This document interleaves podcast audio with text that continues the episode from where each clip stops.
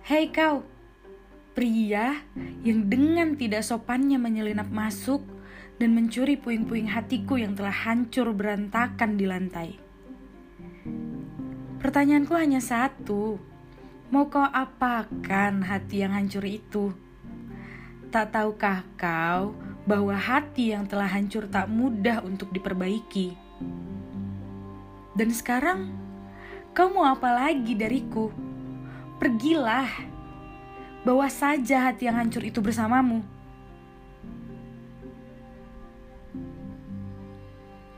Hei, jangan diam saja.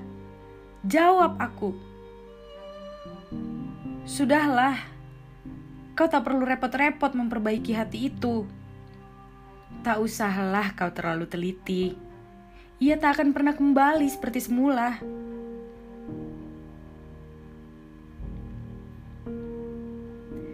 Begitulah kira-kira celotehanku pada pria antah berantah yang tak tahu dari mana asalnya itu.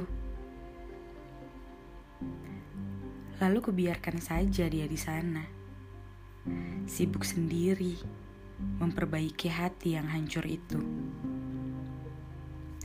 Dengan tenang, ia menyusun kembali hati itu seperti menyelesaikan sebuah puzzle. Lalu tak butuh waktu lama ia telah selesai menyusun hati itu, dan ia kembalikan padaku. Kenapa? Tanyaku. Lalu ia menjawab dengan santai. Karena di hadapanmu, aku tak perlu menjadi orang lain. Aku terdiam sejenak Rasanya banyak sekali yang ingin kutanyakan padanya. Tapi, kuputuskan untuk diam saja dan menerima hati itu. Lalu kupersilahkan dia masuk dan mengenal rumah dari hati yang telah ia perbaiki itu. Saat dia sedang sibuk melihat dan mengamati isi rumah, aku mengucapkan sesuatu yang membuatnya terhenti dan menolehku. Terima kasih, kataku.